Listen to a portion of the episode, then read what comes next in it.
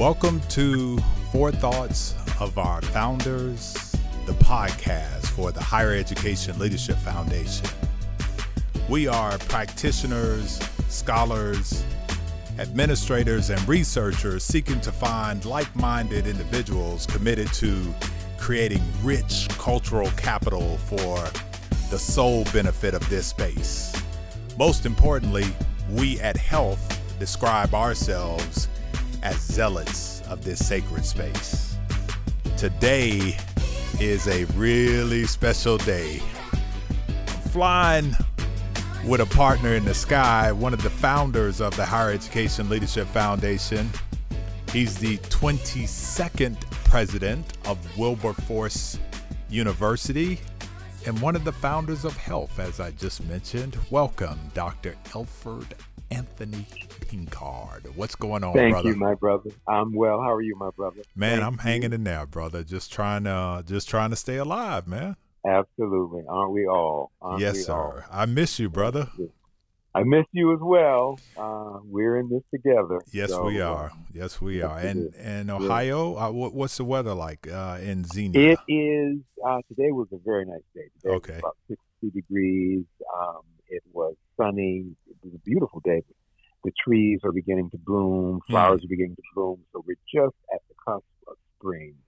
And uh, you know, as I was leaving campus, uh, the only one on campus, Mhm. I uh, was just sort of lamenting the fact that we're all sort of uh, not able to take full advantage of how beautiful it is. Um, you know, it was today because you know we're all sheltering in as best we can. So, uh, weather's nice. It's uh, it's uh, we're right at the beginning of spring. You know, so we'll have a few more cool days, and then it'll be hot, and, and everything will be in full bloom. So, I think in a lot What of about- I think in a Mhm. lot of ways, Tony, um, and for the listeners, I happen to have the great privilege of being a friend, and so uh, you'll Yeah, hear me call him Tony. Um, absolutely. and uh, Yeah. uh, with great respect though but um, Yeah. i think in a lot of ways tony it's really Mhm. hard to understand what is going on because uh, you know it's so beautiful outside now Yeah. um, Yeah. and and you get a chance now to appreciate so much Mhm. that Mhm. that you, we weren't able to because we were in the rat race absolutely. You know, running and yes. preoccupied and and just managing things and handling things and just not uh, being able to appreciate what we have. And so in the in the in an odd sort of way this incredible pandemic which is really really sad and tragic and and how it's uh, taking the lives of people and really making people very sick um, there's also this this opportunity that we have to slow down and to really appreciate uh, the people in our lives and um, really just sort of uh, take stock and uh, just be still. I guess is, is what um, what we are now forced to do, and so I'm sure the world will be changed as a result of this, and we will all be changed as a result of this experience because. it's um, it's an incredible. It's a one. This is a once in a lifetime experience. No one has, no one alive has ever experienced uh, this. I would imagine. yeah Uh, I'm, I'm, I've been reading a lot about the uh, 1918 Spanish flu, flu, pandemic. yeah. Yeah. yeah and I would imagine that um, the the last group of people that may have been alive in 1918, but they were they were if they're if they're alive today, they would be 101. yeah So they were they very were few. children then. very That few yeah. And Uh, probably even if they're that's right. probably Uh, too young to even remember to, to even remember that. Mhm. So no one alive has experienced what we're experiencing now, where the entire world has been uh, is a pandemic. yeah So um, so it's just incredible. It's just you know it's just surreal. know, and so, they had no technology no. so as we now imagine how many lives were lost Mhm, you know if we mhm, were in this space where we did not have the technology man it, it would be bad mhm, But- mhm. yeah, to your point Yeah. before we we find some other stuff to talk about i mhm, um, I was having a conversation with Makola, President Abdullah of Virginia Mhm, State, and he and I were talking. He had sent me a clip about Malcolm Gladwell's um, untold stories about David and Goliath. And mm-hmm. and mm-hmm. and I we had reconnected because he wanted to know what I thought about it, and I you know mm-hmm. I was just telling him we talked about that, and then I was telling him how I could go on and on about the lessons learned, but I ended our conversation with just telling him that I was, you know, really grateful beyond measure um, mm-hmm. for this period to just slow down and reimagine mm-hmm. life and, and my mm-hmm. relationships. And mm-hmm. I, I, Mm-hmm. out of nowhere, I I had this this um, the gumption to say that I really wanted to transfer even my transactional relationships into meaningful ones. Mm-hmm. Mm-hmm. And and Yeah, to learn powerful. more. Yeah. Yeah. Yeah. I think Yeah. um Yeah. I think if you're not in a place of reflection at this very moment, Mm-hmm. some shit ain't right with you. Absolutely, absolutely. well, you know that it, when you're ever you're faced with contrast, it always makes wh- wherever you are into bolder focus. So yeah. you know we may not all want to admit it, but there is a sense of, of we're all sort of walking around uh, either consciously or unconsciously thinking that this uh, pandemic, this this virus, I might get it. Oh, You I- see, we're every yeah, we're all vulnerable. That's right. Every and day. so with that that reality, whether we admit it consciously or not, there's a sense of of making uh, of our lives being even in bolder focus in terms of what what we want those li- our lives to be. Yeah. And uh, it's it's kind of like uh, when black is, is next to white, white is whiter and black is blacker. Oh, You know, it's, yes. it's that sort of when when two contrasts are mhm. together. Poverty uh, and wealth. the- that's right. Yep. It's the, the the essence of the things are in bolder focus because they're juxtaposed to their opposite. So yeah. you know we're all walking around here with this this idea that uh, this virus is we're all vulnerable. I think most of us are scared be. as shit. Uh, to be quite honest with you, um, Yeah, absolutely. you know, I know I am. Yeah, absolutely. And and if you're in a high risk group, uh, then that even makes it both even more um, frightening. Uh, I have the benefit, and I don't. I mean, the the benefit I say, you know, sort of loosely, of living in a rural area where there's just not a whole lot of people around. Yes, It's sir. just not. Yes, You know, sir. there's just not a lot of people around. You know, and so it's easy to just you know stay six feet away and, and Yeah. there's just not a lot of people around and and, so and and for me the normalcy that i crave because i'm a creature Mm-hmm. of habit um, Mhm. i i get to walk out of my front door and in 30 Mhm. seconds be in my office. Mhm, and so it this this in a lot of ways keeps me in this phrase or this stage of Mhm. normalcy. And, and that's desperate for me desperately needed when i'm Yeah. i'm nervous i'm scared. I, yeah. I was having yeah. a conversation with a friend who I Mhm. might have to rethink whether I want these, whether I want to get rid of uh, some uh, really good relationships and make them transactional because this person is a Christian and mhm, was saying uh, that he's not afraid right now because Jesus told him his the way his relate these these are exact words. You know the mhm, way my relationship is with God. i if I sit intently enough, I can hear Him. And I was thinking, Mhm. okay, he's getting ready to say something really profound. And mhm, so he says, I'm not I'm not into the mask and I'm not into the gloves. My God has told me I will be okay. And I Mm. thought at that moment, I said, Well, Herman, you can respond or you can mhm, just nod and keep the party Mm. moving mhm, mhm. and go walk the turtle. So I chose to Mhm. go walk the turtle. I did, hey, I got to go, man. I got this turtle moving real quick. I need to go because I yeah you know, I Yeah. understand relationships about faith and God, and I'm not, Sure. you know, sanctimonious, but I do Yeah. believe that God, somewhere in the scripture, tells us to be prudent and practical. Absolutely and, uh, that's right So, and it's given us knowledge and it's given us technology to be to prudent use. and practical. absolutely absolutely so yeah, I trust yeah, Jesus, but I don't trust him to drive the car while I'm driving Yeah, either. and, so, and and you know the old saying is the Lord helps those who help themselves. Absolutely. So, you know you got to you got to uh, meet him halfway. Yeah, yeah, yeah, yeah. Taking, taking full responsibility. I mean, he had he, we we have been given rational thought mm-hmm. and and uh, free will, we and, and an intellect. We we've been given all of those as gifts, and I suspect we've been given those to, to use them. And uh, so it uh, yeah uh, i hear you i i i probably would have reacted the same way yeah no i had to yeah. go i knew it was it yeah. was it, yeah, yeah. it felt like 20 seconds but it was only like mm-hmm. 10 2 seconds maybe 3 seconds mm-hmm. between mm-hmm. when he said what he said and me getting off the phone because and then you mm-hmm. go ahead i'm sorry no, i, I just it, was it was it was immediate my response like oh no i'm not going down this road because it's going to end bad uh, yeah. But but I get it. You know, those mm-hmm. folk that sure. have faith, I completely get it. Sure. But I'm yeah. scared as shit, and I talk to Jesus yeah. every day. Um, mm-hmm. and but but mm-hmm. but and particularly after having a member of our family, campus family, um, succumb to this virus. Right. You know, it's been very real for you. All. Yeah, been That's on our right. campus for 42 years. A person mm.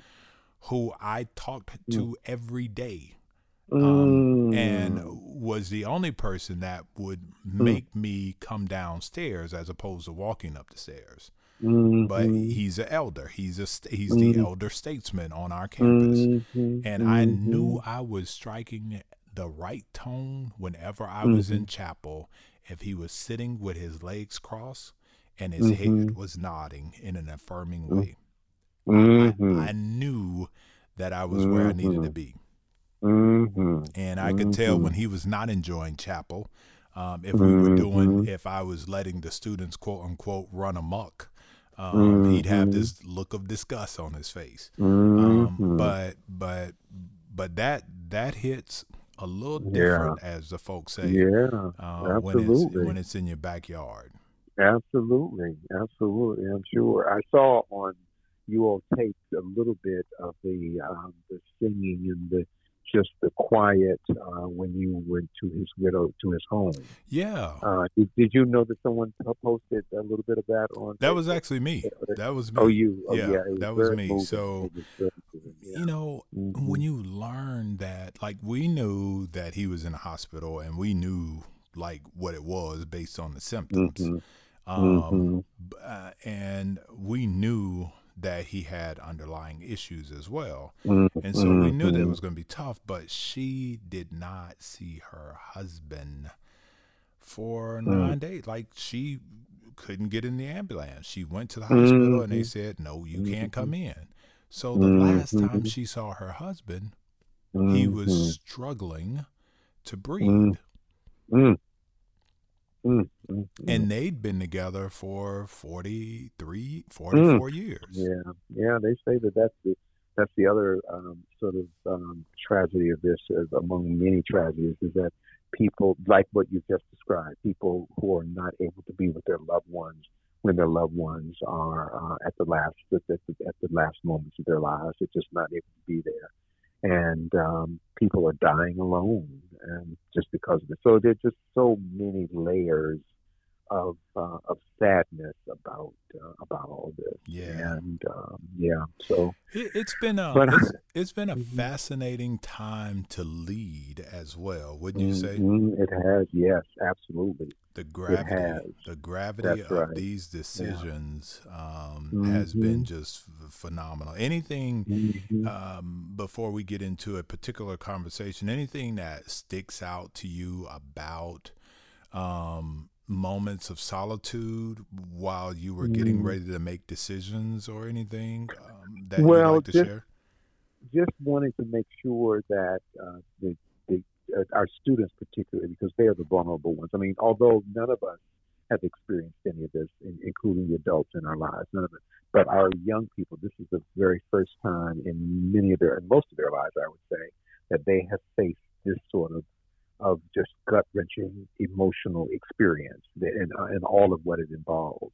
Uh, so they're no longer at school. They are, which is which is comfortable for them. This is who they are. They're students. How they define themselves at this particular part of their uh, portion in their at this particular point in their lives. Now they're back home. Many of our students were saying to us that I can't go back there. I don't want to go back there. And I knew what the meta message was in that that this is not a healthy place for me. Mm-hmm. But we had no choice; they had to go. And so I'm always trying to think of what ways can I reach out to them uh, to say to them, you know, we miss you, we love you all, you all are cherished.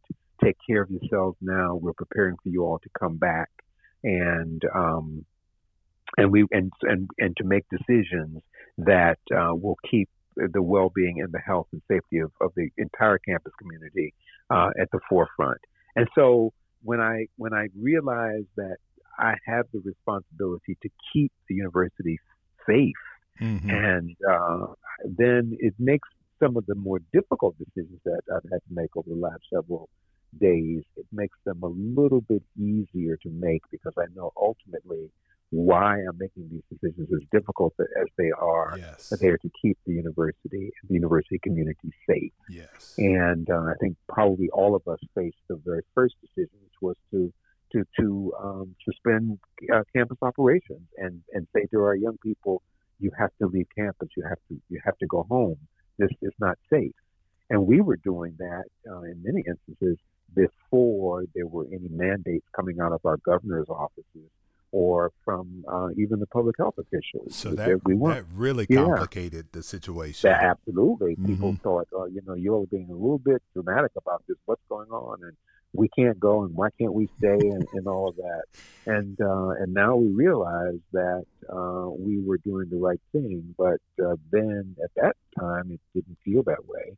And uh, depending on who you were listening to, you may have not even gotten any support. Yeah. Um, you yeah. know, parents calling, "What are you doing?" Students um, saying, "Well, why are we doing this?" And and so um, it has been um, it has been a very uh, difficult time to make uh, difficult decisions.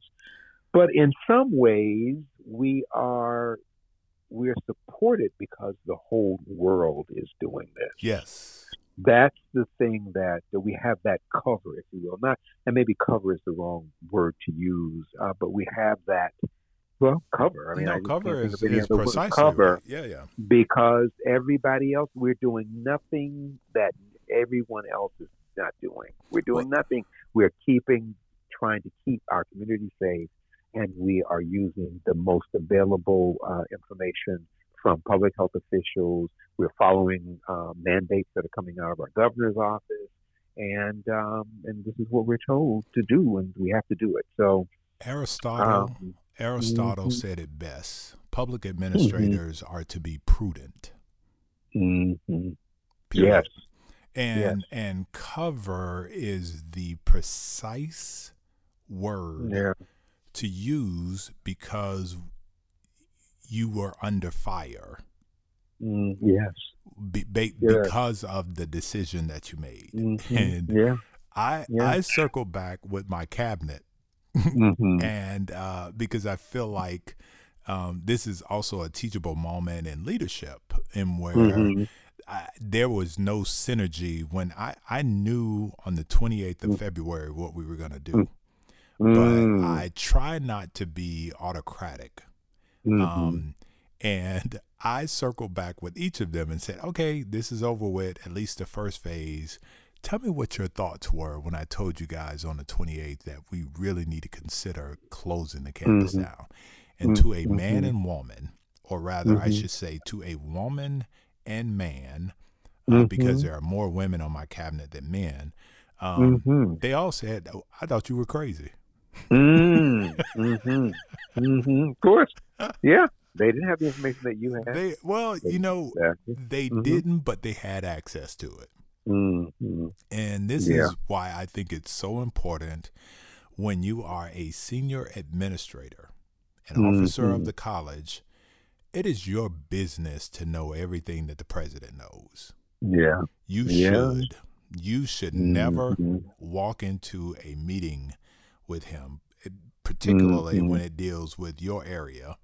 Mm-hmm. But because COVID 19 was a global pandemic in February, um, mm-hmm. um, you should have known and and thought as a president because I don't think people are happy with just being vice presidents. Most of them aren't. Most of them have aspirations, mm-hmm. and therefore they should be thinking as though they were uh, the chief executive mm-hmm. officer you should have been thinking about the implications, far ranging. Mm-hmm. Uh, and I always tell people to have one extreme, outlandish thought about a scenario and how to, Mm-hmm. um, you know, deal with it, and then find the middle of the Mhm. road and be practical and then be conservative, right? Mm-hmm. Um, so that's good advice. That's, yeah. that's that's yeah. I, I, That's I- really innovation. well, I, that's that's what it is, Tony. Mhm. It's innovation, but but having to Yeah. deal with this, none of us have a blueprint for it. It is Nope. crisis management. We've Nope. not had to deal with these facts, but what Mhm. we do know is how to deal with crisis management. hmm We do know how to do Mhm. that. So Absolutely. yeah. so I, I just And thought then- it was good to just hear, um, you know, a moment where you may have uh, had some some consternation, but went into Mhm. Special space and Yeah. um, yeah, yeah, One of the things I have had to do, uh, though, and this is really new for me, because I've never had any problem taking care of myself. I mean, Mhm. I've been, uh, one might say, a bit self-absorbed all of my life. Know, I, think I know how to take care of me, and I do not uh, apologize for that. But I've had to remind myself during this period to take care of myself. Yes, sir. Uh, not that I'm abusing myself or anything like that. I mean, I'm getting enough rest and and uh, eating right and, and that sort of thing. But I've had to remind myself to take care of myself during because I'm going through this as well. And um, you know, stress is very insidious in that you don't know. You feel as though you're all right, but uh, you could be under incredible stress, and it wreaks havoc with your body and your health and you're not realizing until it's too late. And so I've been a little bit more conscious of that during this period because I know that this is a difficult uh, period. So I've had to remind myself to to uh, just be kind to myself. Well, so, yeah. That that's one of those things that we don't have the luxury of doing uh, That's any true. other time. To be Yeah. quite honest with you, Tony, That's true. because you know I'm not suggesting that presidents are the only people that take on um, this this uh, posture. But when you Mhm. become the president, you never get time off. I remember being a vice president at Livingstone, and when I left, I left. I was done Mhm. with work. that was it. Sure, I was done That's with it until the next morning. that's right. But That's right. man, you And you had that luxury. I had That's that right. luxury. I did my job. right. I worked extremely Mhm. hard at work. I did what I needed to do. Mm-hmm. Went well above uh, the call of duty. Mhm. But when I went home, I didn't have, um, you know, I didn't have the cares. And I remember Mhm. distinctively Dr. Jenkins, Jimmy R. Jenkins Sr. at Livingstone College, always saying, Oh no, buddy! You want the number one beeper? You need to come on and take on some characteristics of the number one beeper. Mhm. Like Mhm. you, you, you, you, Mhm. you say you want this, then you need to understand that you need to have your butt on the road on the weekends doing stuff. You need to be available for. And so you don't 24/7. twenty four seven. It never stops. Mhm. And um, and so I'm having to teach myself, and this is where the enjoyment and the benefit out of this crisis um, and the gift, uh, a luxury of slowing down and walking every morning and walking in the Mhm. evening and you know man i've done more grilling and eaten more salads Mm. in the last Mhm. month than i have probably in the last two or three years um, Mhm. and so now I'm in this this uh, this space, Tony. You know, I have to tell you this, and I, I told Jared Carter the other day. Yeah, I might the the HBCU space might lose me to the next top model, brother. Um, you know, I've, been, I've been working out, and uh, yeah, and- yeah, yeah. When we come up out of this thing, it's gonna be ugly, Uh, Tony. Good for you. good, good for you. yeah. So I've Good I've um. Yeah. I got that Mhm. Noom app, and I've Mhm. never really, I've never tried to lose weight or whatever. Um, But Mhm. February nineteenth, I started Mhm. using it, and Mhm. uh, I'm down from two thirty four down to Mhm. two twenty three. So I've lost Wow. eleven pounds. Yeah, Wow. and it's crazy. Like I didn't know I. But that was not your intention. No, I didn't. I just wanted to change Mhm. my eating habits. That was it. I. I wanted to be Mm-hmm. healthier. I wanted to lower my cholesterol. Um, but in doing Mhm. so, I educated myself on you know food and what I'm taking into my body. Mhm. You know, I'm. I'm from the hood, so we eat cereal in a mixing bowl. Um, so with lots of sugar. the sugar at the bottom, Tony, you know it's great. It's. That's right. yes. So, Sugar at the bottom. That's so right. now I'm eating a cup of cereal and finding it more than enough. Uh, and really Mhm. enjoying eating from from the earth, man. The vegetables and fruits that Mhm. I'm having, the vegetable snacks and stuff Mhm. like that, has really made a difference in my energy and, and everything else. So you've been that way as long as I've known you. You've had some Yeah. uh, yeah. cognizant uh, b- muscle Yeah. in your body that made you eat Yeah. in ways that I always envied. Yeah. Um, Yeah. so Yeah. so yeah. So if I you know if if I tell you I'm hanging it up, bro, it's because I done got me one good contract. Uh, uh, well, we'll support you Either way. in whatever space you occupy. that's why I love we you, will brother. support That's you why I and love know you. that you will dominate it. That's why I love Absolutely. you. Define it in, in modern ways. So, so Well, uh, absolutely. it has been a joy uh, just sitting around having small talk and catching up. You know, we talk often Mhm. anyway, but Mhm. on, on the podcast, it's been a Mhm. minute since we've uh, had a chance to do this together. Podcast, yeah. Yeah, yeah, it's been a minute. But you've been Um, having some wonderful guests. Oh I- I- I- man, yeah, and you know who's you know Yeah. who's on Mhm. deck? Mhm. Michael Lomax, Wow. president of UNCF. yeah, it's going to be a very powerful interview because she's, she's very thoughtful. Yeah, So the two of you, I could just imagine just kind of the back and forth, and and uh, so yeah, I'll, I'll look forward to that one. Yeah, I've had yeah, and it's been really good. And the series that we talked about, the um, Who's Mhm. Next, we had our we Mhm, had our mhm. first guest today. Her name is Amelia. Um, Amelia, I can't think of Amelia's last name, but she's kind of like a homegirl. Um, Mhm. Parnell, Doctor uh, Amelia Parnell, Oh, and Uh-huh. um, she was it was phenomenal, man. She set the Mhm. bar, and I'm so excited. But there's some really cool helpers and some some Mhm. folks who are not HELF fellows who have reached out. I got about 40 emails when we put out that. Yeah, I Mm. did. hmm Um, Mhm. And uh, I'm just sorting through all of them. And because we've got a Mhm. little bit of time on our hand, I guess I'll get through Mhm. all of them, you know? yeah, Uh, yeah, so, yeah. so pretty excited about that. That's But exciting. you and I um, always keep our ears to the ground, our eyes wide Mhm. open, and we're Mhm. constantly, um, you know, we find ourselves in this posture of wanting um, to make sure the record is reflected accurately, um, at least from our Mhm. perspective. And so, anytime there Mhm. are um, you know, anytime there's conjecture or there is conversation about our schools and universities and colleges, um, you know, we Mhm. take a critical lens to it and and Mhm. are hmm protective. Um, Mhm. And so on the on the 24th of March, hmm um, there was an article published by three researchers, um, and it was entitled COVID 19 Closures Could Hit Historically Black Colleges Particularly Hard. Um, hmm And uh, Gasman, let's see, Tolson, and a gentleman Mhm. by the name Tolson of Howard University, Gasman of Rutgers, and Price of Mm. University of New Orleans.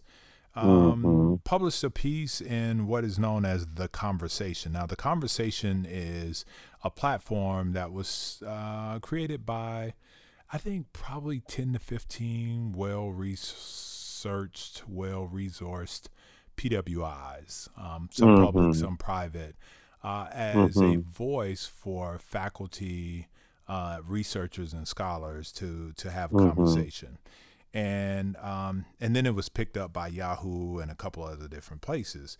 And so when I Mm-hmm. read the article, I thought initially like, yeah, no, um, just no, yeah, no, Yeah. Thank, thank you, no. uh, yeah, I thought to absolutely. Myself, my like, response as well. Mhm. yeah, why Mhm. why is it always? I mean, why should why should the conversation be about um, could hit, you know, closures could hit historically black Mm-hmm. colleges particularly hard. Mhm. Why Mhm. is it not a a look into higher education? Um, Why do Mhm. we have to extrapolate what arguably is the most disenfranchised segment of higher education? Mhm. the only populace of higher education that was founded out of necessity. Why are we. Talking about them? You know, that group of Mhm. people that had to and is suing actively right now states because of the inequity in funding. Why are we talking about that? Mhm. Mhm. Why are we talking about that group? Well, you know, I think there are a couple of things that come to mind uh, as, as I'm always uh, sort of pondering the same question. Um, first of all, it's sensational. It's, it's sensational. I mean, it's sensational to pit a a a group of institutions that have historically been uh, at the margins of higher education, but have done such incredible work uh, in terms of the outcomes. I mean, you know, demonstrated. I mean, you know, that is a part of the historical record, what HBCUs have been able to do in the century plus that we have, that our institutions have been in existence. But yet they've always really sort of maintained um, this this marginalized um, uh, identity within American higher education, and that's really sort of uh, it continue that continues, but for a certain group of researchers and scholars, that continues to be the prevailing narrative, and it's, it's sensational. So that title alone draws people in, uh, because you're absolutely right. This is an unprecedented global pandemic that has an impact on all institutions of higher learning, all of them. Mhm. And so, why would you select out HBCUs and come from this this deficit model? It's always that perspective that um, that gets people uh, get that gets a certain group of, of uh, researchers excited and uh, and have them uh, really sort of continuing and perpetuating a particular kind of narrative. And that, to me, I find exceedingly offensive Mhm. and uh, and always it's a group it appears that have minimal experience at our institutions they have oftentimes never gone now in this case one of them uh, is currently at an hbcu uh, one of them is on the board of an hbcu and i don't know what the third i don't know what his None. connection is he may have even matriculated one None. but uh, you see there's yeah but there's always this uh, this i know this sector better than the people that live this sector and uh, have lived and have been a part of this sector and uh, and that's what i find uh, just offensive because the story that they tell is incomplete and in significant ways inaccurate but yet they have the platform and Mhm. they are the ones that's that that are creating the narrative you know, and uh, and that, yeah yeah, I think uh, also what's interesting, Tony, is that uh, you Mhm. know it, it it has always been fascinating to me how people outside the house can tell you what the cake smells like in the kitchen. absolutely Um, that's right you, and that's and look, I get it. You can you Mhm. can research and you can Mhm. get um, data and you find trends and you research until you find Mhm. that inverted Mhm. um, pyramid and a funnel or whatever you want to call it, and uh, you research until you keep coming up with the same thing. Get it? Mhm. I Mhm. do believe, though, that there is context that is not afforded to a researcher, and the practical application of uh, vocation yields some some some constructs that can't be uh, put into words, if you will Mhm. and Mhm. and and if if if you're not an administrator going through this process right now i Mhm. don't know how you're able to really provide credible context um, to Absolutely. it. it's it's really absolutely difficult um, absolutely the the the question about how is the outbreak um, affecting HBCUs was really interesting because Mm-hmm. the researcher went immediately to what was thought to be a flaw of ours. And yes, Mm-hmm. we were certainly deficient in that area. But Mm-hmm. my colleagues of the 37, who Mm-hmm. this particular group constantly talked about, because Mhm. I guess they, you know, some of our schools, including mine at Wiley, um, are uh, going through a SACS process. Um, Mhm. and so they mentioned that to buttress their Mm. arguments Mm. about schools that Mhm. are vulnerable. Hell, Prairie View. A&M just got off SACS. University of Mhm. North Mhm. Carolina just got off SACS. Mhm. Um, Absolutely. we can we can go on and on about Absolutely. institutions that have been on SACS, but Mhm. one talked about the researcher um, talked about IT Mhm. and how Yeah. uh, many of the smaller HBCUs have um, have had challenges managing managing the cost of online classes. What Mhm. data did you extrapolate that information from? Where, where, That's where'd you get that from? That's right. Um, and in fact made a statement that, uh, if I can recall, that uh, with talked about the lack of uh, of IT talent on our campus. IT I, specialists. that was that was that is so so patently untrue and inaccurate and offensive. You, it, it, it, it, it insults the talent that you and I know hmm exists on our campus and the talent that we see every June and every December hmm when we pull together groups of individuals that come to the HELF uh, Leadership Institutes. Twice Absolutely. a year, we see room full of young, vibrant, credentialed, exceedingly intelligent and talented individuals in all phases of institutional life at, at HBCUs. Got to give And you an so for ovation for that to- one. Got to give you an you know, ovation for that point, my I brother. mean, and for somebody to say, who's not at an HBCU, by the way, who's never taught at one, to make that broad brush statement is what I just found offensive. And, uh, and when I, once I get stuck someplace, I'm just unable to see anything else, yeah. anything else redeeming. No, so we. for me, nothing else redeeming came. I mean, that's unfair. I, no, no. just, I, Li- I know, listen, narrow. listen. Oftentimes, that might be a precursor for what's what what's to come. Yeah. And if you kept, I I mean, I think you can you can say that the posture was the same throughout. Here's the other thing: Do we have 40 people on our IT staff? No. Um, No. But the folk who are there are able to make things move.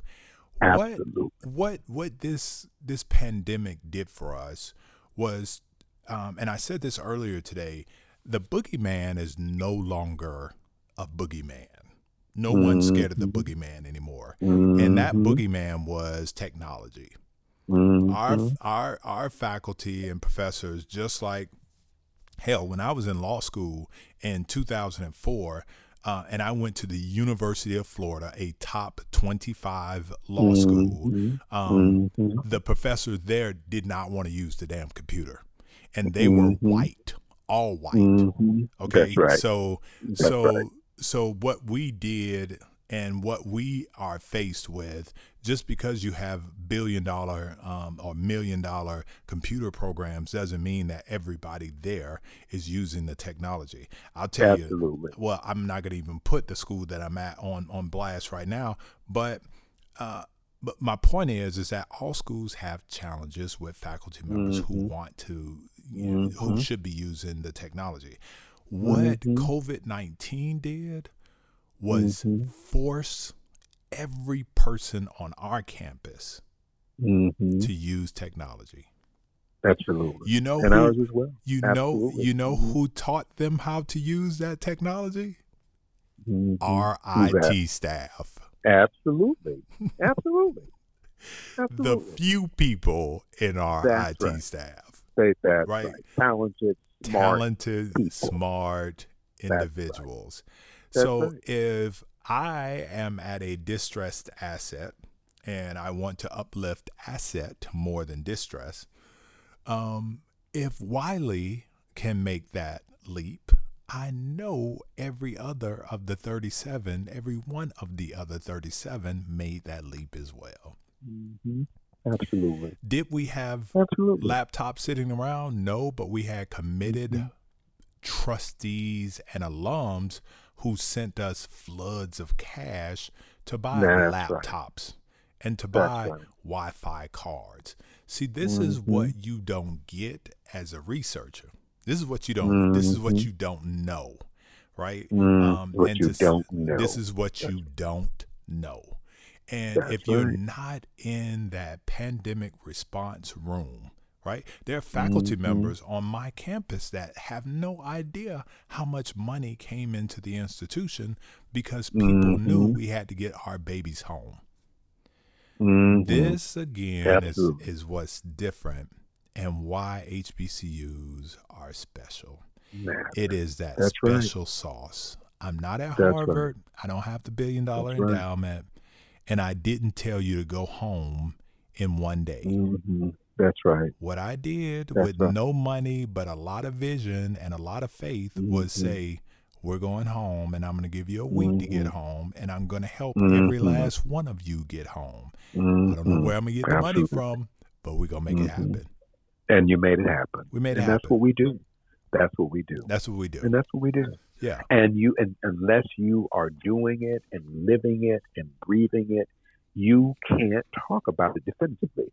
And no matter how much you think you know in terms of your research skills, in terms in terms of your inquiry skills, in terms of your investigative skills, in terms of your writing skills, no matter how much you how skilled you are there, unless you are at these institutions None of and it know matters. these institutions, none of it matters Mm. you are always going to there's always going to be a perceptual space that you cannot access because you're just not there you just it just it'll never happen i always use the analogy of no matter how much i might want to be a feminist and no matter how much i might write about feminism and no matter how much i might speak to women uh, intimately about what it means to be female in a male dominated society no matter how much I might align with all of what feminism is about and write about it and write credibly about it and be celebrated for my writings, there will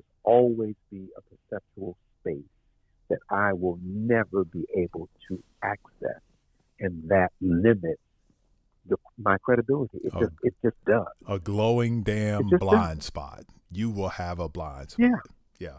And that And, and the only way that I can be credible is to acknowledge that, to say that.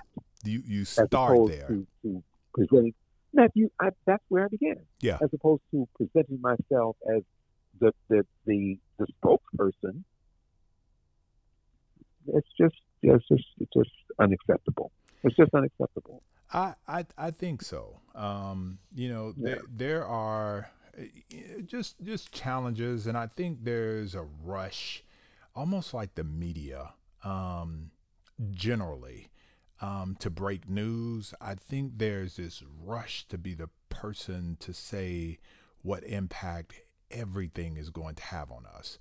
I will will will remind you that I think that very same researcher predicted that Wilberforce wouldn't make it. And that very same researcher predicted that Cheyney or Lincoln should be a specialty school. Mm-hmm. Um, Mm-hmm. right? Mm-hmm. Uh, but yeah, I'm they're- not, Yeah, but where are they now? Um, and I can't remember exactly which one of them, but she said that one of them didn't think they were Mhm. going to make it. They should be um, a a I think a, a special uh scholarship type school. I I forget exactly what Mhm. it was, but it was Mhm. not.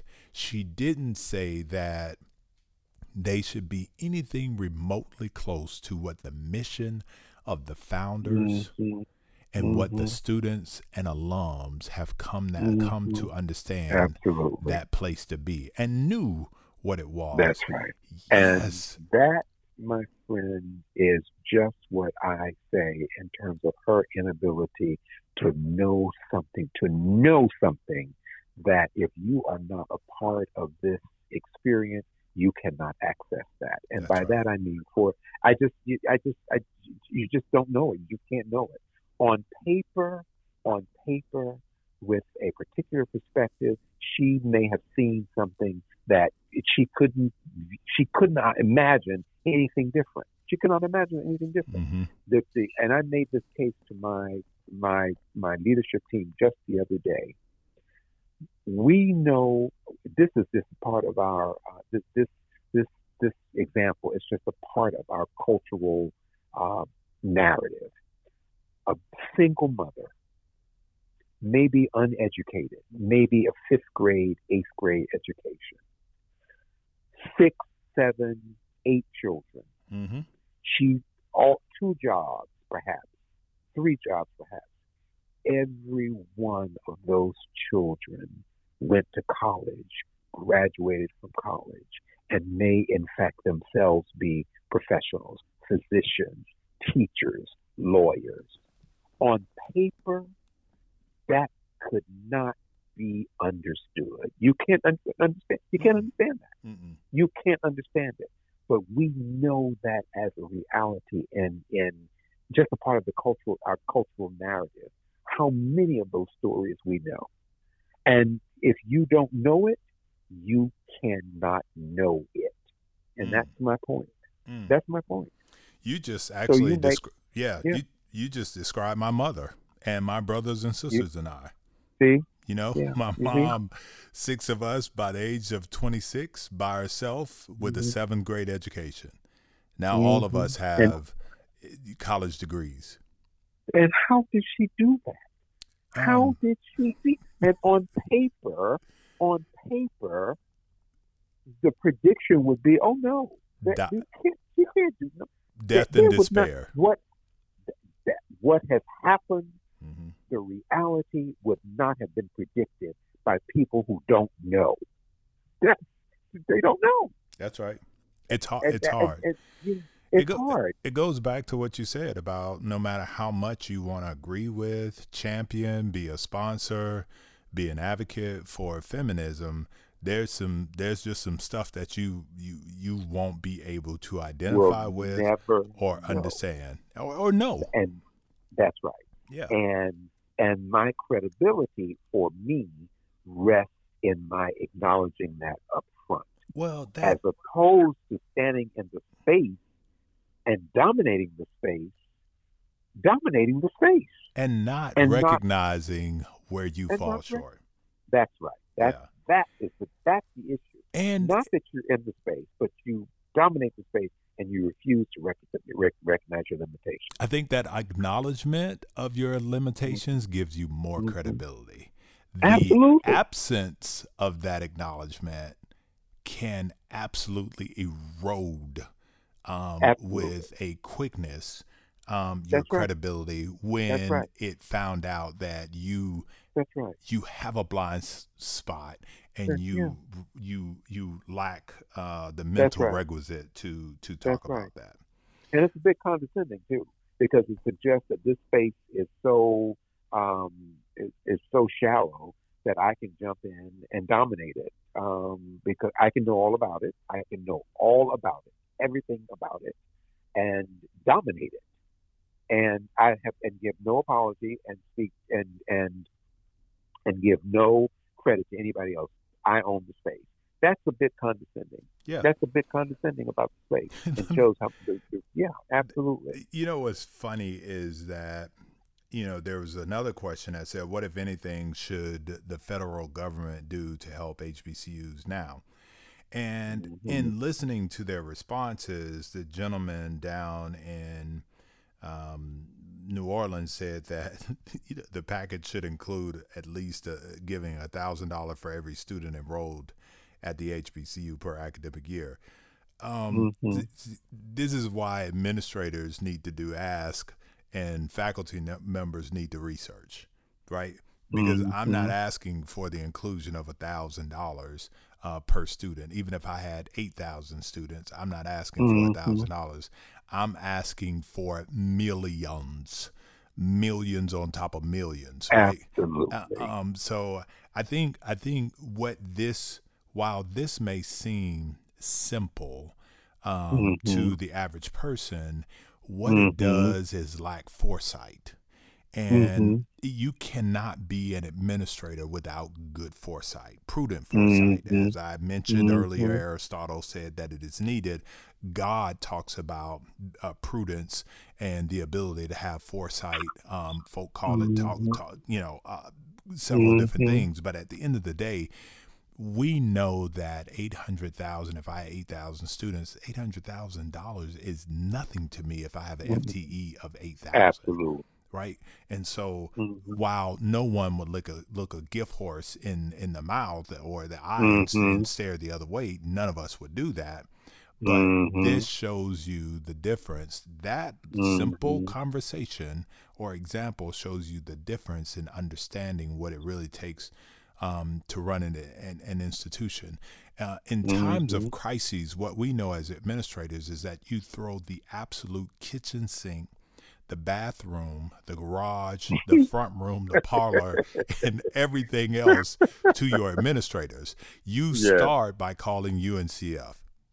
Mm-hmm. Then you mm-hmm. move on to your state legislators. Mm-hmm. Then you move to mm-hmm. your federal legislators. Then you mm-hmm. move to your lobbyist right? Mm-hmm. And and there is a full frontal uh, assault on an absurd number that mm-hmm. you know if you got a fraction of it, you would be happy with, right? Mm-hmm. These things mm-hmm. don't come along all the time. Mm-hmm. That's right. But when that door opens, you run towards it and you try mm-hmm. to knock the door off the hinges asking for a thousand dollars for each mm-hmm. student is merely walking mm-hmm. up to the door and ringing the doorbell. Absolutely, absolutely. Ain't nobody and here right need, now.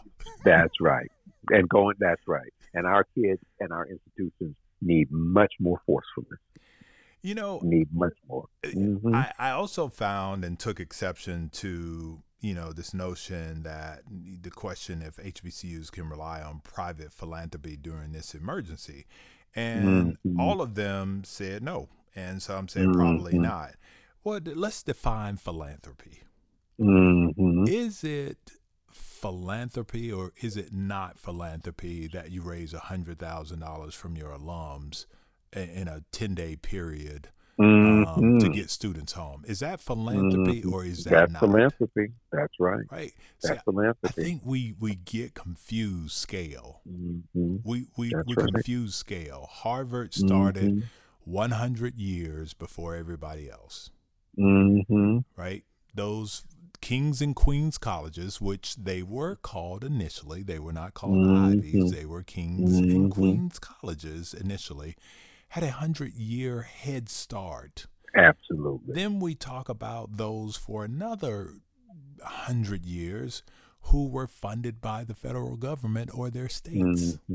Mm-hmm. And it wasn't until 140, 150 years ago that the privates came along and the public started coming on in the early 19th century, somewhere mm-hmm. around there, 20th century.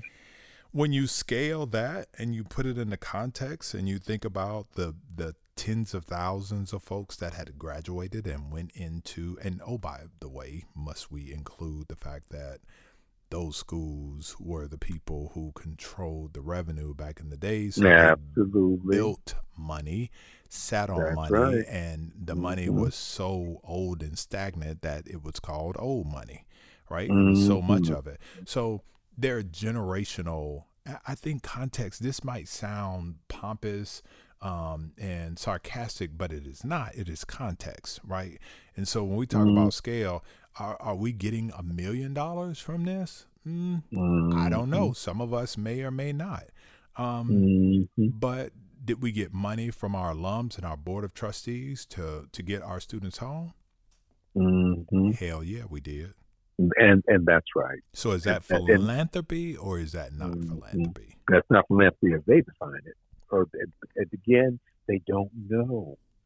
You don't know what you don't know, yeah. and I would have far more respect uh, if you would simply lead with that with that uh, explanation or with that acknowledgement. There's there's things that I don't know. There are things that I don't know.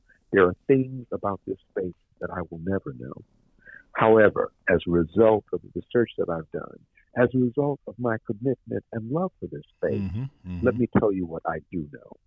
Let me also say that there are a group of people who work at these spaces, work in these spaces, that I think it would be good to acknowledge and to check in on them as well.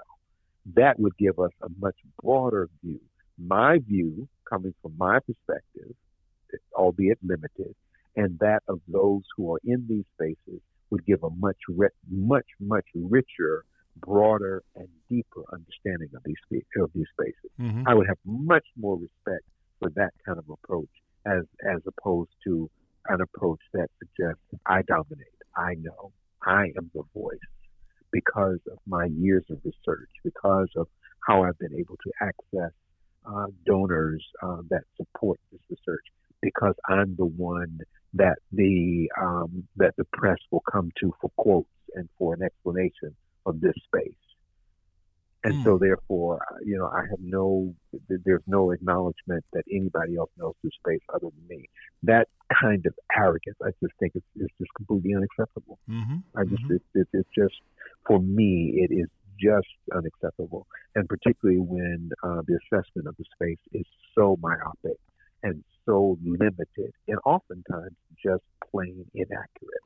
Well, you know, that's the issue. That that that is, and and I think there's also, you know, for me the question is, and and this is what we talk about around the table when we're making decisions that impact college.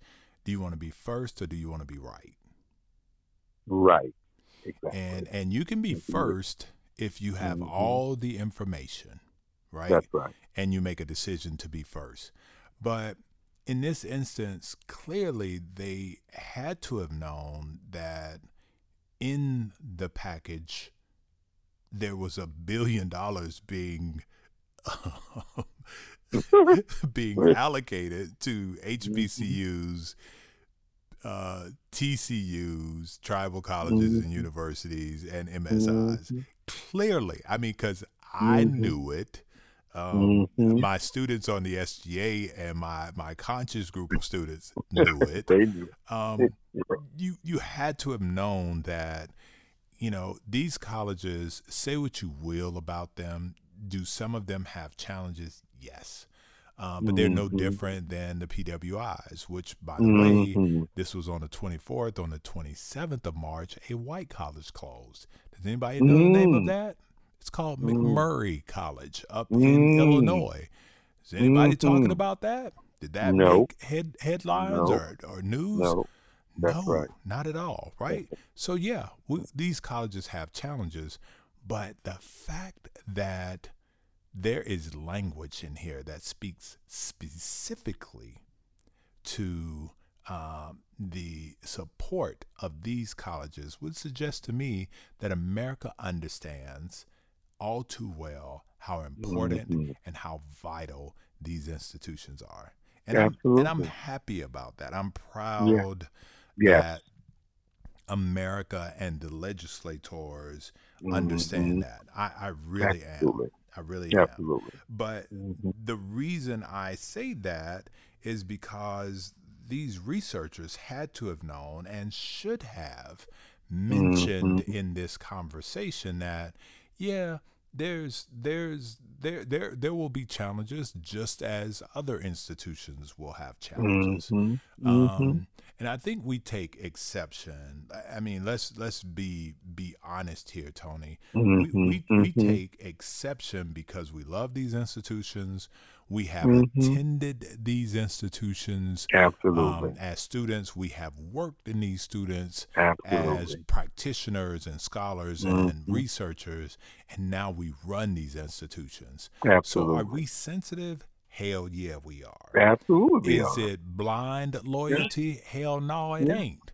Right? No. We we yeah. are confident in many ways because we know that we make brick with straw and that mm-hmm. we can continue to operate like this mm-hmm. if it is necessary. None of us want to, But the reality mm-hmm. is, is that we make just enough to do what we need to do every year. Mm-hmm. And mm-hmm. it would be wonderful if all of mm-hmm. our alums had an epiphany and woke up one day and said, you know what, we should be supporting it in a different space. Mm-hmm. Mm-hmm. But yeah. But when when people make um, comments that are based and rooted in uh, my favorite two words, lazy research, um, mm-hmm. it annoys me. Mm-hmm. Mm-hmm and particularly when it would have has an impact on the on on the on the broader conversation. Yeah. Just because of the space that you know, because of the space that they've been given, that these in, that these researchers have been given by uh, you know sort of the broader media, uh, by funder funders, um, research organizations, and oftentimes because they themselves are at uh, better resourced uh, institutions mm-hmm. where they sit and uh, and pass judgment. Uh, they would say that they don't, uh, but but uh, in many ways they do uh, the, these assessments um, of our institutions that are just inaccurate. That's that's if, if, they, if we could just get past the inaccuracies and the acknowledgement that you are limited in terms of your understanding, um, then I'd be okay. But there's this really arrogant holding on to the broad rightness of what I'm saying about these institutions, and you say it with such authority, and you're wrong. You're just wrong. You're just wrong. now, of course, we take some responsibility as we've talked over the years. We take some responsibility because we are, we're doing better now. But uh, we don't write. We don't write our stories. We don't narrate our our of our experiences at these institutions. I mean, HELF has done has done a great job. HELF has done a great job in terms of doing this. You know, the podcast. This is a forum for doing that. And we have our blog, and we're, we're writing more. Mm-hmm. But we have to, and that, and so that's the challenge for this sort of next gen for for us. Those, those who are in leadership positions and who are at HBCUs, but it's also the challenge for the next the next wave of leaders. We have to be in the public space writing and telling our stories because if we don't, others will, and they then take, um, they then become the uh, the ones that uh, that are telling the story. And, and oftentimes, as we've noted throughout this conversation, they just don't have the perspective and the experience and the anchoring to tell the story accurately. So we have to tell the story. Yeah. That is, we, that is I'm, yeah. I'm glad you said that because it is not, when we talk about narrative, and mm-hmm. why people are able to come into our space and and take um, take ownership of it and mm-hmm. and be professed as the only uh, expert. Um, mm-hmm. If you're not writing, and you and I have been in the same space where I've said this to people, like shut up. If you're if mm. you're not writing, like shut it up. That's true. If you're not yeah. doing anything yeah. to reimagine the narrative, right. shut it up. Then shut up. That's yeah. true. Just shut up. Um, yeah. And until then, it, what we know will be for certain is that mm-hmm. um, anyone other than inside the space will be the experts. And in That's a lot right. of ways, so here's what we know, Tony. We don't have the luxury of living in this perpetual state of innovation mm-hmm. and research mm-hmm. because we're running institutions. That's right. Right. That's right. And but if we That's could, right. like right now, I, have mm-hmm. I've wrote more uh, op-eds in the last two weeks than I have in probably mm-hmm. a year uh, mm. because I have time now. Right. Mm-hmm. Unfortunately. Um, mm-hmm. But but but the point that you made, and I just want to mm-hmm. underscore, is that it is upon us, or it mm-hmm. it is up to us. Um, mm-hmm. it is necessary for us to do the work. And, That's right. Um, I feel comfortable saying what I have to say because I'm doing the work. Um, yeah, and that's absolutely. not a, a braggadocious uh, mm-hmm. vantage point. It is like, okay, as we we saw the void, Mm-hmm. We ran to the void and mm-hmm. we are filling the void. Mm-hmm. Absolutely. Right? Doing the work. We're doing the work. We're doing, doing the, the work. work. Yeah. Um, doing the work. We we initially thought we saw this article and thought, well, we would just we'll just three person write an article Mhm. in response to it. And then Mhm. I think we thought better. Yeah, no, Mhm. that doesn't. Uh, Yeah. It doesn't require a response. We'll talk about it, That's but right. That's um, right. to put pen to paper, mm, probably can Mhm. do something else on that. Absolutely. Use that for Yeah, something else. absolutely. Let me let me ask you Mhm. this, Tony.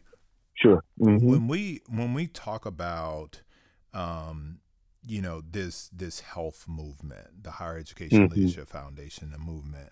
Um. Verna Orr, um, young lady Mhm. who is phenomenal, who is always advocating for us, has prodded us in several different ways. The latest Mhm. is getting us to commemorate our five year, uh, which was March 14th, our five year anniversary. Um, Mhm. To commemorate that by reflecting on what has happened over these five years. Um, Mhm. I we won't get into some of those questions, but what I will ask you is, um, do you feel as though we are um, doing um, the work that is necessary for us to really understand that we are more than enough for ourselves? I think we are. I think we're just at the beginning of the work, even though we've been in, we've doing we've been doing this for five years. At the same time that we have, uh, in your case, you've been running institutions. Uh, you know, I've come late to this presidency, uh, but during this five years, we've been doing this work and also doing the work of, of of running institutions and being very much involved in leadership at institutions. So I think that we're in the beginning of the work um, I, what I have always been uh, really emboldened by uh, has been the uh, the people that we have met along the way. The young people, uh, again, as I mentioned earlier in the podcast, every June and every December when we gather uh, these young people who, uh, most often than not, are are at HBCUs, and even if they aren't, they have an interest and a love for this for HBCUs, and just the incredible talent that is resident in uh, these uh, these groups is just phenomenal. And I get a happens bump from it, man. I, time. I get a bump from it, Tony. It, it, Absolutely. I, I think I spend more time enamored with Mhm. each cohort, how we're able to find Mhm. brilliant folk Mhm. who are committed to Mhm. this space, even if they're not working currently in the space, That's right. who are committed committed. to the space. Absolutely. I, I, it takes me damn near half of the institute Yeah. to get off the high That's of, right. of knowing that there and and here's the other thing, Tony.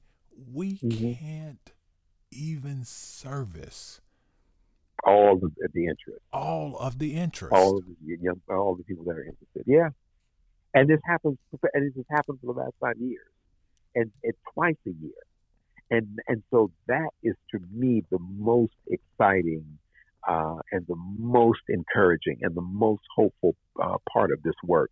That uh, there are there there is a cadre of people. Young people um, uh, who are at the beginning of their careers, middle of their careers, who are well credentialed. They've gotten all of their degrees. They are writers. They're researchers. Uh, they are just they're just talented individuals, and they all have a commitment to the HBCU space. yeah. And so when I hear these uh, diagnoses of, of, of the space dying and institutions dying Doom out and, gloom. and that's what doom. I, I where I, I don't see I see these young people uh, who have expressed an interest in in these spaces, and I'm thinking there's a disconnect. There's there's a dis- dissonance there that I don't quite understand. And so I think that what we've been able to do is to really rally that and put some rigor and discipline around pulling people together and giving them a set of experiences that then um, allows them to move into these spaces in a very sort of um, informed and prepared way. And I'm excited about that. And, and that, th- th- just being involved in HELF for that reason is just very exciting, just to be a part of, of that perpetual preparation of the next generation of Mhm. leaders Mhm. uh, for for um, for the space. I think that's just really very exciting. So I think we're onto something. I mean, you know, I think that uh, in five years in, and I do think that Dr. Orr has a, a good point. It's time to celebrate. It's yes. time for us to celebrate uh, the accomplishments. It's time to uh, to do a bit of introspection, navel gazing in terms of uh, who we are now, um, five years in, and where we want to be in the next five years. Mm-hmm. Um, and so I think that uh, these are just very exciting times, um, challenging times uh, for HBCUs, without a doubt, but exciting times as well. And to your point, the fact that the federal government, um, by by passing legislation that gives this space a billion plus dollars is uh, encouraging as well, mm-hmm. and uh, and what we'll be able to do with those resources moving forward. So I think this is um, an inflection point for the space, um, brought on by this this virus, perhaps, but uh, an inflection point nevertheless that allows us to really take advantage uh, moving forward. And that kind of hopefulness and that sort of um, recognition that we have the the cognitive wherewithal, the thoughtfulness, the, the strategic thinking, planning, and action to do that. I didn't I didn't feel that hopefulness in the piece that we're discussing. No, no, no I, I didn't, I didn't it was void of it. It was Absolutely. void of it, Absolutely. and and in a, yeah. in a lot of ways, yeah. it it captures what I believe to be you know, research based on faulty premises. Um, mm-hmm. or, or lack thereof. Like I know now, mm-hmm. maybe for the last 10 years, I have been dogmatic about um, people wanting to interview me um, to be mm-hmm. a part mm-hmm. of their dissertations. I always ask, who, who, who's your dissertation chair? Who are you writing for? Like I, have mm-hmm. literally, and this is the first time I've ever said I've de- declined because I thought that there were people being taken advantage of. Like I'm not going to mm-hmm. be a part of your mm-hmm. research for you to collect mm-hmm. for somebody to make money off of you and of, mm-hmm. off, of off of mm-hmm. this space. Not I'm not doing it. Mm-hmm. Right? And and it makes me wonder we by nature are schizophrenic when people want to collect data on our institutions even on a good day. So where are you getting this information from? Mm-hmm. You know what the data Absolutely. that you collect. What where are you getting it from? Because I remember That's watching, right. you know, my predecessors yeah. and and some mm-hmm. of the. I mean, folks have been skittish about sharing data um, since day mm-hmm. one. So mm-hmm. yeah, if you take IPEDS data, yeah, those are numbers that don't show you. You know, there's much more context to uh, just numbers, mm-hmm. right? Yeah, you can pull, you can mm-hmm. extrapolate graduation rates and first time, mm-hmm. you know, freshmen and mm-hmm. retention and and Pell eligible and all this crazy. Yeah, you can you can pull that stuff out. Um, but time and time again, these colleges and universities are ringing the bell. Mm-hmm. First, they're answering that mug and then mm-hmm. ringing it in response to the mm-hmm. call. Um, mm-hmm. so I I think um, I think for me, Tony, this mm, is mm-hmm. um, this work has just been amazing, and I I do believe that you are precisely right in that we we have begun to do the work. I don't even mm-hmm. think we've scratched the surface. Absolutely. Um, but Absolutely. I I have to be conscious of the fact that we're building something that's really special on a part-time basis. Yeah, yeah. like we, yeah, we're running yeah. institutions and we're, doing, you know, absolutely. we have families, we and, yeah, right. and and yeah. you know, and lives, yeah. and and That's our right. own extracurricular activities and mm-hmm. hobbies that we enjoy, mm-hmm. and we still have managed to find time to serve other people. Mm-hmm. Well, you know that's passion and that's commitment. That's that's that's what that is. And uh, and they say when you have something that you're passionate about and uh, that that it it has meaning for you, deep meaning, it's not work. You're fortunate. It's it's just it's it's not work. And I think that this really sort of speaks to to that for us. It's been a fun uh, ride, man. It's mm, been it a fun been. ride That's that right. that mm-hmm. I know we are just just on top of it. This in the beginning. How, That's I right. don't even know how this podcast came about. Do you remember what, when, or how? Well, mm, that's a good question. I have to. I, I don't. I don't even remember. You know, because Boy yeah. Wonder, um, it, who yeah. we call Greg. Um, Greg Eves, yeah. He he was. I I remember asking him like, "What is it? What kind of equipment do you need for a podcast?" Yeah. and, and think, now look at uh, yeah, yeah, And I think where were we at? Huston-Tillotson. Yeah, um, absolutely. Yeah, we were at Houston that Tilston. Our first one. Um, That's right. Our first one, our very first one, mm-hmm. and we we had purchased the podcast equipment maybe mm. two weeks before that. Mm. Maybe two weeks wow. before that.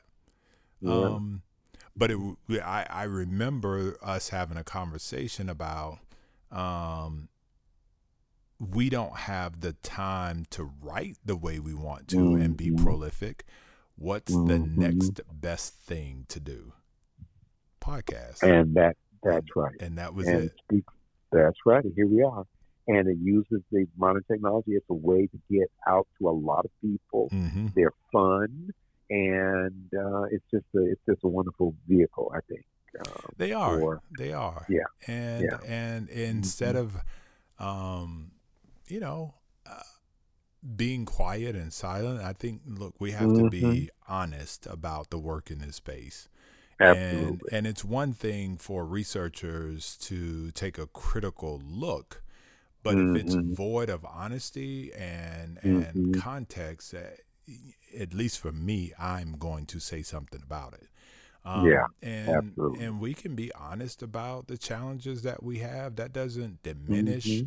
Our institutions. Uh, it doesn't That's fall right. at the foot of the person who is, um, you know, managing the the, the stressors. Right. The one That's thing right. that I have, and I think I was sharing, I was sharing this with Jared Carter, that mm-hmm. regardless of how well any HBCU president did or did not mm-hmm. do in mm-hmm. their administration, I have mm-hmm. respect for them. Mm-hmm. I have respect for every person who has been a president Absolutely. and or chancellor of Absolutely. a historically black college yeah. and university. Absolutely. Absolutely. This shit is some tricky shit. That's right. you say that all the time, and I think about that all the time as well. it is. You, are absolutely right. It these is. are hard jobs. These are not. These, these are hard jobs. jobs. And these um, hard jobs. Yeah, and so right. none of us are asking for a cookie or you know for pity.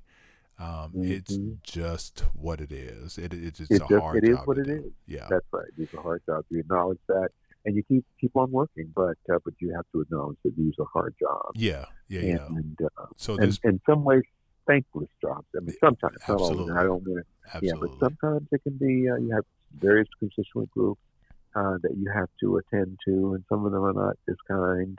Uh, well, you know, Tony, but that's that's Mhm. why it's important that you sit and listen and you let God lead you to this work. That's right. because Absolutely. it is not about getting accolades or acknowledgement from anybody because it's not going to Mhm, happen as mhm. much as you think That's it is. right.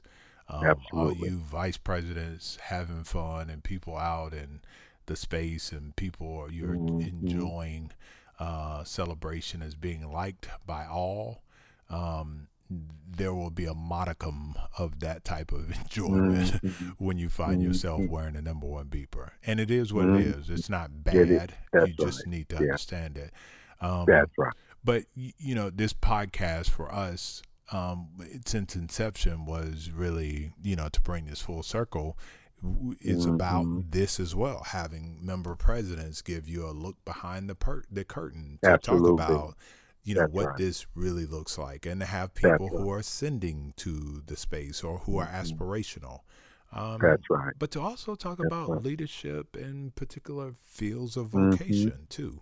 Mhm. Um, I Mhm. I believe, you believe, Melva believes, Greg believes that um, institutions that are thriving have strong leadership, Mhm. and those Absolutely. who who fall by the wayside may have leadership that does not exercise Mhm. prudent, reasonable judgment. Mm-hmm.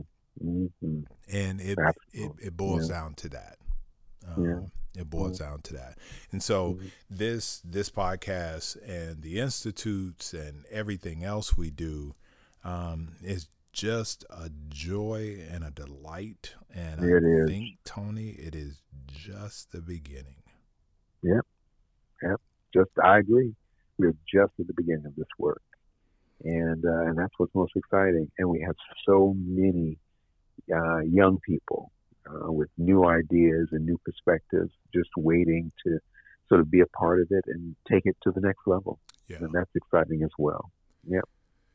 You know, mm-hmm. it has been um, and always is fun, fun, fun when we get together, my brother. Well, you know, I appreciate the invitation to to chat tonight, giving me an opportunity to share some of my ideas. To you ain't got nothing else to do, goddamn it. absolutely. you ain't doing you nothing are, else.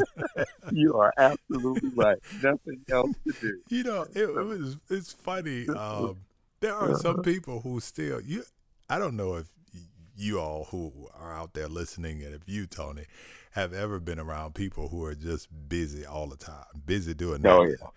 Absolutely. And uh, this one particular yeah. brother who is you know he, he desires to be a president um, mm-hmm. but every time we talk and i you know I, I don't know if i'm his mentor or, or not but you know just for uh-huh. check-in it is all it's exhaustive um, talking to him because it's like yeah i got this going on and i'm doing this and i'm yeah. doing that and i'm not I'm like, man, sit your ass down somewhere and stop lying. Like it is, you know, it's, yeah. it's just not yeah. that serious. Number one, and and it's just not that much stuff going on. Mm-hmm. Um, yeah, uh, yeah, yeah, not at but all. But you know, we said earlier part of the uh, of the of the podcast. Now is the time to be quiet and to recharge. Yes. You know, this is a good time to recharge because there's work. There's going to be work ahead as we come out of this uh, experience there's going to be work ahead. So now is the time for us to recharge as well, to be quiet and recharge. To Sit use your this time ass best we can. down Absolutely. somewhere, busy for no reason. Um, yeah. Yeah, yeah, yeah, yeah, But but at the end of the day, yeah. um, I'm glad that you had time and made time out of your busy schedule yeah. Uh, to podcast, my brother. Um, Absolutely. I want you, Tony, to be safe. Make sure that when you go up to that building uh, on Bickett Road, that you're the only person in that building. Yeah. And uh, you you continue your uh, funny and fickle ways of not touching anything. I appreciate that. I appreciate If you that. ever spent any time with Elfred, Elfred Anthony Pinkard, you know that touching doors is not one of his things. Um, period. Even before Corona. So I was doing right, exactly. Way, way ahead of it. Right. Way ahead of right. it. So exactly. um, used to get on my damn nerve too. Like I ain't opening the door for your ass. but I had to. Yeah. Um, take right. care of yourself, man, and um, you as well, my We should Thank be you. flying with a full deck here with Melva. Hopefully, someday here really soon.